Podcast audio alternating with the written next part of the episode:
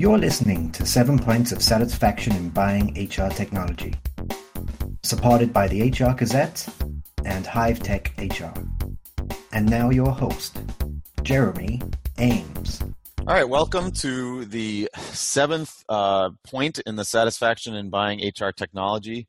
Today we're going to be talking about adoption of software, and in particular HR software. My name is Jeremy Ames. I'm joined today by special guest Mark Barlow, who is the CEO of AppLearn. Welcome, Mark. Thank you. Nice to be here. Yeah. So it's a very exciting day for me today because we've reached the seventh in this series. I specifically chose adoption to be kind of the final episode in this series, basically because I think it's the holy grail of software implementation and usage. So actually in the article series, this whole thing, as I've mentioned a few times, is based on a series that I wrote that lived on, that still is out on TechTarget. And in the series, adoption was the sixth article where it actually kind of flowed the process, and the last one in the whole series was support. But I kind of flip-flopped that because from my perspective, adoption is even a more vital component to the success of software than support or even these other things. So I'm very excited to have such an expert on here to help me out and talk through these this major topic. So the first thing I wanted to bring up was this concept of loving your software. And this was something that we wrote into the series, and you know, people don't usually think of some program as something that would require the users to love it. But truthfully, in my experience with the software that I've implemented and worked on, if you don't have that component, if people don't feel passionate about the software they're using and it's just a tool or a means to an end, you may secure some adoption of that software for a period of time, but it's likely to lose its luster. And that goes even for some, you know, non business specific tools like, you know, gaming or anything. Every bit of software eventually loses its luster. So the more you can get the users to love it, the better chance you have of that lasting a long time. So Mark, what are your thoughts on whether that's necessary, or even could mundane, boring software that users don't love, can you still secure adoption, and how much does that play into it? That's an interesting question. You know, when you look at software that resides on let's say a cell phone or a mobile phone, and you look at all the different types of software applications that you can download, they're very easy to use. They're very intuitive. They're built for purpose. But the user gets an instant benefit from those mobile phones. So you can you can talk to your brother in Australia for free. You can order a cheap ticket for somewhere. You can get a cheap flight, cheap holiday. You can buy something on Amazon. Everything that you do when you use your mobile application, you get an almost immediate benefit from, and that's what takes you back there. And that's why you love it, and that's why you keep going back and using it. But with business-to-business software, you don't get an immediate benefit. You have to use the software because it underpins a business process in your organization. The software tends to be a lot more complicated. The processes are a lot more complicated. So trying to get users to love business application software isn't at all easy. What you really have to do is get them to engage in the process. The software is underpinning a process. Whatever that process is, in the case of HR, it could be a recruitment process, or it could be a performance management process, but it's underpinning a process. So the question is, can you get them to love the process? Can you get them to realize why it's important to them and important to the business? Can they get them to understand the benefits that they get and the business gets from that process? If you can win the hearts and minds, and if you get them to love the process, you've got half a chance then of getting them to engage in the software. So the software alone in a business-to-business context I don't believe you can get to a position where you can love the software. You're only going to love it if it's doing something useful for you, and you're going to get a benefit, or the company's going to get a benefit out of you using it. So first thing is, get the user to love the process, and then show them the software. Those are all great points, Mark, and it's actually, you know, this gear actually symbolizes process, so I'm glad you kind of incorporated that. And it also takes the listeners, if you kind of followed through this whole series, it takes you back to the beginning when we were talking about product and how much you're buying the product versus, you know, making sure that the product fits your processes or even enhances your processes. So you're right. I mean, if you've gone through this whole process and now you're looking for them to adopt it and use it successfully, everything to that point would have had, the decisions would have been had to have made that got you the best fit for your processes and the best enhancement to them. So that in turn could, maybe love is strong and it was intentionally strong, but maybe they can at least find the value in it enough that they'll end up using it. And what if they don't, though? I mean, and this is why, you know, a company like yours is so important, and why in each implementation that I've worked on, that the adoption of the software is vital, and that even in the buying process, like the one that we're talking about here, that companies need to factor this in, because if they don't, you know, first we have to know how we're going to pick up on that fact, you know, where are those facts going to come from? And then once they don't like that software, what you really need to think about, what could be the worst case scenario in this, in terms of lost revenue, lost effort, and because you're gonna discover that the importance of adoption in avoiding those kind of things. So what are your thoughts on how do you know if they don't like it and what then happens?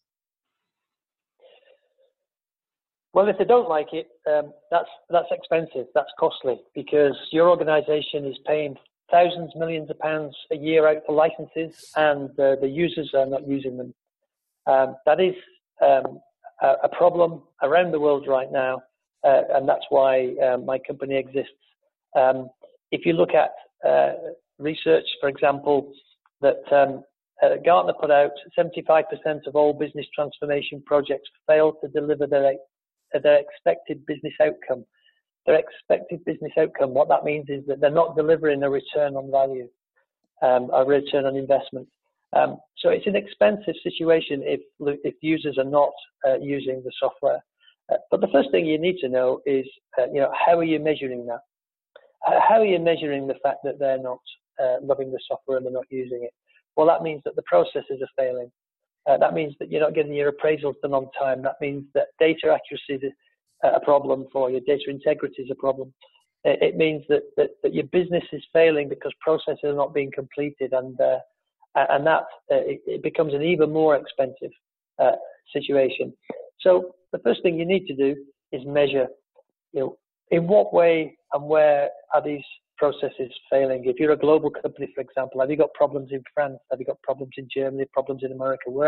Who are the users, and where are these users that are not buying into and not engaged in the processes? And then you need to go about understanding why, and why isn't all just cognitive feedback. You know, why you're not using the software, but why can be other data measures as well. You need to find out why, so you need to measure, and then you need to take action. Without the data, without measuring adoption, without that data, you don't really know what you're doing. You're boxing in the dark, and the actions that you take could well be the wrong actions. I'm wondering, because, you know, I'm trying to put this in the perspective of an HR system. You know, you can think of payroll as well, but HR is primarily a transactional system. And, you know, there's some talent management components that are a little bit softer, so to speak, but there's so many transactions as far as, you know, enrolling in benefits and making, you know, transitioning people from job to job and hiring and terming. And there's so many ways that you can see whether or not that people are successful in those tasks in terms of, you know, what percentage of the employees didn't use the system to enroll in benefits, you know, which percentage went outside of the normal process of requesting time off and just did it, you know, paper-based, or, you know, even more seriously, when you go through the process of closing out the year and doing compensation management, you know, how many people just manually entered a bonus as opposed to letting the system do that for you. So I'm wondering, from your perspective, do you see some systems being, like, when somebody's looking for a system to buy, are some systems more successful in getting people through transactions and are naturally easier to adopt them, or is it pretty consistent on that front? Well, you know, wherever you're using software that you have to use every day to complete your day job, you pretty soon pick it up. So if you're in HR and you're in payroll and you're doing payroll and it's every day you log onto the system and every day you use it, then you soon become familiar with that software. But if you've got software that you're using infrequently, like for example, you might do your annual appraisal, you know, once a year with an interim in the middle of the year. So you pick it up and you put it down. You might recruit 10 people a year, so you don't use the recruitment application very often. These applications are the ones that are very difficult. And what makes it even more difficult is that every quarter your SaaS provider changes that software. So if it's been 3 or 4 months since you last got in there to do something, when you do go back in, it could well have changed. So what you're trying to deal with here is constant change within an organization, either process change or software change, which is driven by the SaaS vendor. Nobody tells you when you buy a SaaS tool that you're going to have to be very agile around change, because change is going to occur every time the software vendor updates the software. So in actual fact, what we found, Jeremy, is that it doesn't matter what software you're using. Most of the software that's out there is good. It's good for purpose. Some is better than others. But at the end of the day, you have to find a way to manage change and to communicate change to your entire organization if you're going to sustain adoption over the period of the software contract. So it is an everyday, all-day activity. It's not something that you stop when you go live. And that's something else we find is people generally stop when you go live. Yeah. Actually, you just brought us back to the last episode, which was about support and the whole topic of SaaS and upgrades. You know, it does play in there. Like, even though all software is, you know, just software in the end, different vendors manage the upgrade process differently and either provide help or make it easier for the end user or the client company in different ways. So that is an important difference to consider during the buying process. You sort of alluded to this, Mark, about and I caught on. We've had a couple of vendors that are based over in the UK, which makes this whole thing fun. But you said you can save or lose thousands of pounds or millions of pounds for your company. And I see this too. One of the interesting costs that people don't consider is, you know, if software is so cumbersome and even all the points that get you to this point in the process, like implementation and the selection of the product, if things go bad enough, you could not only lose money on the adoption of it and all the money you spent getting there, people lose jobs in this whole deal. You know, people. It's if you can't get successfully through this process, people within the company, it can happen, and so then it's not only the direct cost, but it's the indirect cost of having to replace, you know, either the HR staff or the HRIS staff that's been lost as a result of all this. So, what are some of the specific ways that you can see companies either losing or saving money as it relates to adoption? I think whenever somebody puts a business case together to purchase a new piece of software, that business case shows that there's going to be a need to spend and invest money, and there'll be a payback period of, say, let's make this up, 1.5 to 2 years, say. But there will be a payback period, and at some point the company will be making money out of this particular transition. Truth of the matter is that business case was put together with the assumption that you would achieve and sustain 100% adoption through the lifetime of the contract. So if 50% of your employees have failed to embrace the change and are not adopting the software, not only are you losing the cost of the licenses that you're paying for and not getting any value out of, but you're also losing the upside, the benefits that you expected to get when you put the business plan together in the first place. So adoption doesn't cost you money. It actually saves you money. It helps you to be sure to achieve your as Gartner said, the original expected business outcomes. You need your adoption to be 90% plus to get anywhere near that business case that you presented for the budget to do the project in the first place. What we're finding out there is that too many companies are well below 50% adoption within 12 months of going live. And at that point, they can kiss goodbye to any return on investment that they might have expected when they put the business case together. So essentially, you know, you and I both know that there's probably a very low percentage of those ROI analyses that factor in adoption. And like you said, they just assume 100%.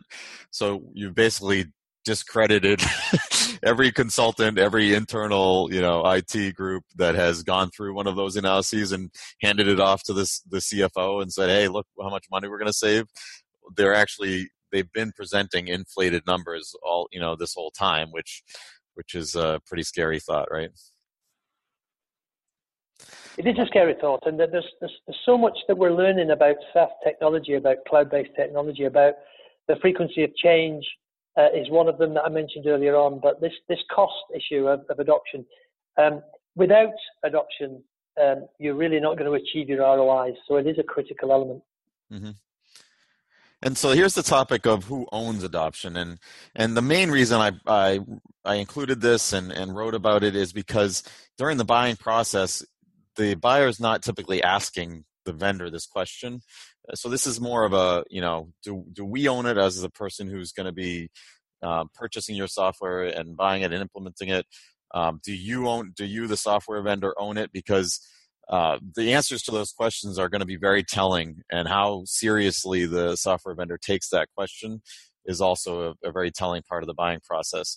And I know you, AppLearn itself, is kind of like a facilitator, kind of like maybe a liaison, however you want to call that, who tries to help both parties. But from your perspective, which makes this even a more valuable answer, who should own it? Is it really up to the person who's buying the software or the vendor? It's up to the person who's buying the software. Interestingly enough, now if you go on LinkedIn and you do a search for user adoption managers, you'll start to see now titles for people coming at head of software adoption, wow, head of user adoption specialist.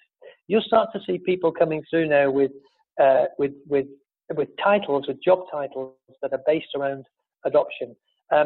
We believe that adoption is 80% process and process communication and change, and 20% software. So the software vendors themselves can only have a limited impact on user adoption within your organization. Their UI that they deliver, the user experience, and all of the sort of tools that they might offer to you can only have a 20% impact on adoption. The biggest part of it is managing change, and the company themselves are the people responsible for managing change. My advice to anybody out there that's listening is this: appoint somebody as head of user adoption for your HR tool, and make that person accountable. Give them a budget, because it doesn't come for free. You do have to pay for it. And give that person an objective. And that objective is make sure that the adoption of our HR tool is always above 90%. And that person will pay for themselves 10 times over in the first year. Wow. Well, that was my greatest insight of this session. I've never actually recommended that, but that will probably become one of the recommendations that I make moving forward to the clients that we work with.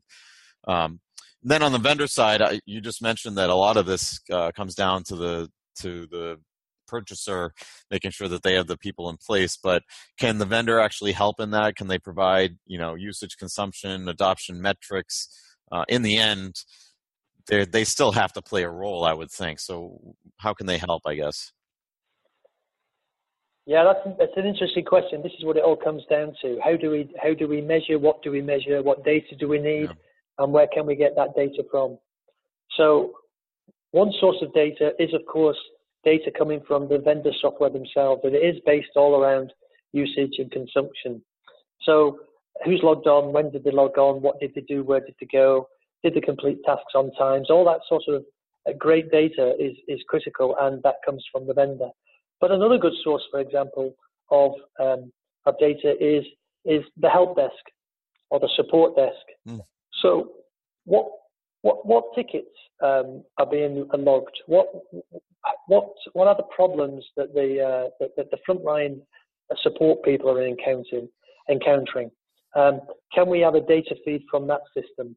Because it really would be interesting to see who's calling the help desk and what sort of problems they're having, and who and where are those problems coming from. And then we can correlate that data with the vendor data, and maybe there are other data sets too. For example, what we do at AppLearn is provide a centralized content library of training materials and communication materials. So there's a data feed that can come from content consumption. So once you start to take 3 or 4 different data feeds and correlate them together, you get much richer information about user adoption and user behaviors around your organization. So the answer, Jeremy, is yes, the vendors play an important part and can provide some data into the mix. But in terms of user adoption, to get that real picture, you need data from other sources too.